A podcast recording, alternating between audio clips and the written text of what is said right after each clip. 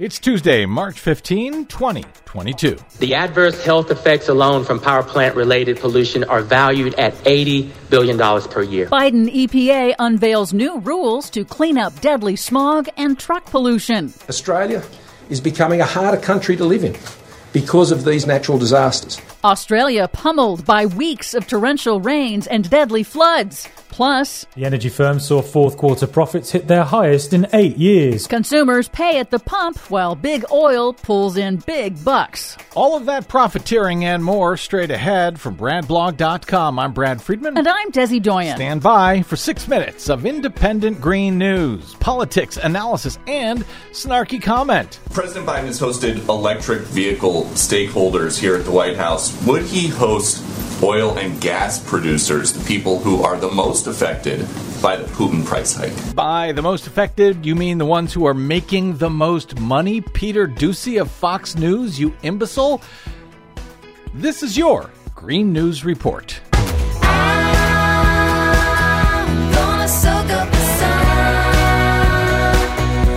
Okay, Desi Doyen, the Russian invasion of Ukraine continues to roil the energy markets. Yes, indeed it does. Russia's invasion of Ukraine has underscored how nations remain extraordinarily dependent on fossil fuels, even as they try to shore up supplies. At the same time, scientists are warning the world must slash fossil fuel use to avoid catastrophic climate impact. Hmm. Bloomberg News on Monday reported that China plans a massive increase in coal mining to dramatically reduce its reliance on fossil fuel imports. Great plan. That will undercut China's climate policies in the near term. The Russian invasion has also laid bare the strategic vulnerability of fossil fuel dependence that can be wielded both as an energy weapon and an economic weapon.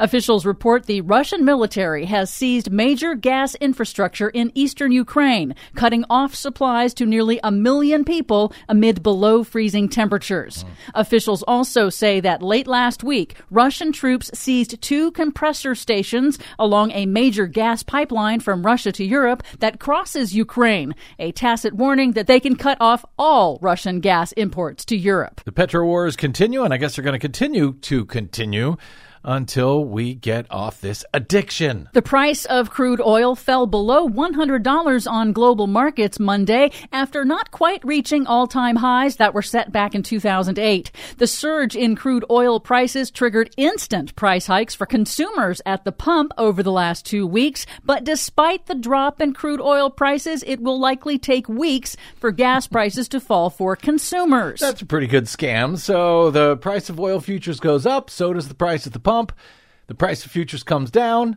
Well, we'll see about lowering it. Maybe sometime next month. Exactly. Wow. But oil industry profit margins in twenty twenty-one and the first quarter of twenty twenty-two have hit their highest levels in eight years. Sure they have. Senate Democrats have introduced legislation to enact a windfall profit tax, alleging the oil industry is profiteering off of Russia's invasion of Ukraine. Alleging? But that won't stop oil industry C E Os from cashing in. According to a new analysis by nonprofit groups Friends of the Earth and Bailout Watch, over For just the last month, as Russia moved to invade Ukraine, big oil C E Os sold millions of dollars worth of shares, pulling in a combined profit of nearly ninety-nine million dollars. And over the last year, the C E Os of the five biggest oil companies together personally gained eight billion dollars in wealth. Nice corrupt work if you can get it. A national emergency in Australia. There is no flood event that has occurred in this part of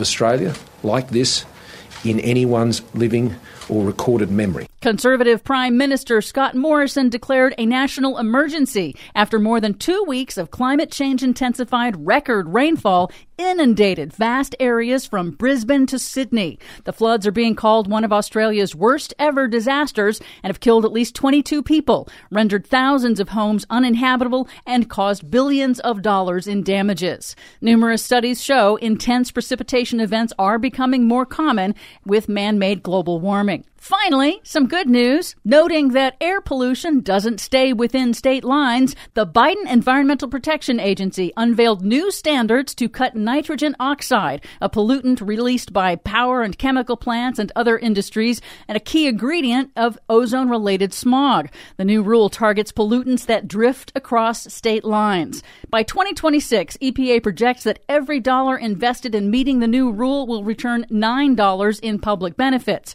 As E P A E P A Chief Michael Regan explained at an energy conference last week, clearing the air literally saves lives. Every year, pollution from power plants causes eight thousand fine, particle, and ozone-related premature deaths, tens of thousands of new asthma cases, thousands of heart attacks, and millions of lost school and work days. The Biden E P A also announced new tailpipe rules for heavy trucks, the biggest polluters on the road, for the first time in decades. Tyranny. For much more on all of these stories and the ones we couldn't get to today, check out our website at green news dot brad blog dot com. I'm Brad Friedman. And I'm Desi Doyen. And this has been your Green News Report.